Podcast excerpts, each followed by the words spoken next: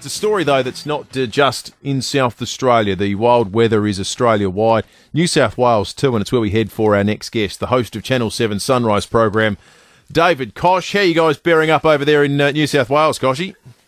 Well, uh, a whole lot better than uh, than you guys. Uh, that storm was horrendous over the weekend, and um, but it's just it's just everywhere at the moment, isn't it? Every state is copying it, and and the flooding is just so insidious.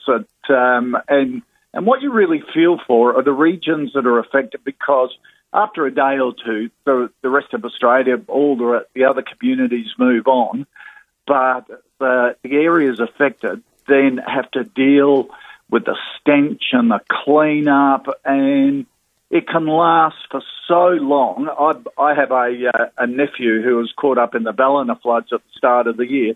Um, they're still renting and will be renting till the middle of next year. They're, the inside of their house is still a shell. Um, so our thoughts go to everyone that's affected because the cleanup and the repair can be a long time and it's quite emotional um, and and a financial strain on them as well. But um, these these once in a hundred year storms seem to come every ten years now, every five years. It's ridiculous. I don't know if you caught any of the uh, Crows v Collingwood uh, final at Unley, Kochie, oh. but I've never been at a weirder game of football in my life. Yeah, yeah, yeah. No, it's, uh, it looked like you're playing in the middle of a cyclone. Yeah, it was outrageous. That was amazing. Absolutely outrageous. Yeah. Hey, mentioning football, um, how good is it for SA that we've got the Magic Round? Oh, how how big a thing it, is it going to be? It is fantastic, and well, I got all credit goes to Peter Malinauskas on this. Um, it was dead set, ready to go to Sydney, um, and it was a fait accompli that it was going to be held in Sydney.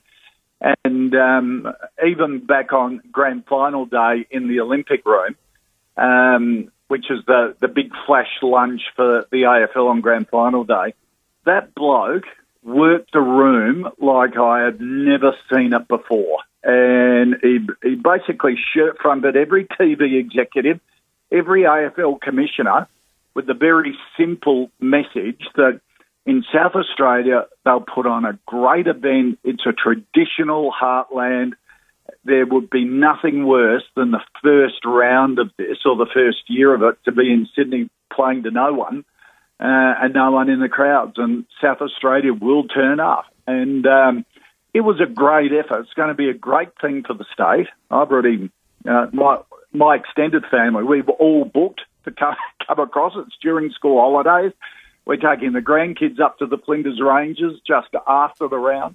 And I think a, a lot of Australians are going to do it. It's going to be a, a great showcase for not only the city but the state itself. Hey, do you reckon a showdown should be part of it, Kochie, or would it be better if no. Port and the Crows played standalone games?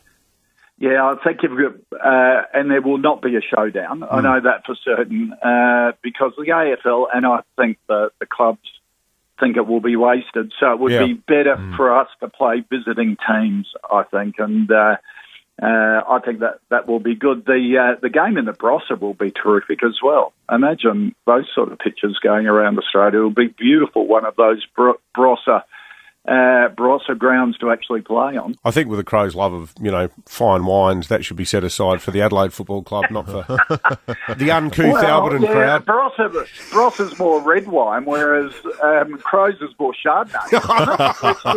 we, might, we might have to play. really isn't famous for its Chardonnay. Yeah, well, maybe the Crows need to play like you know up in the Adelaide Hills for those cool climate Chardonnays.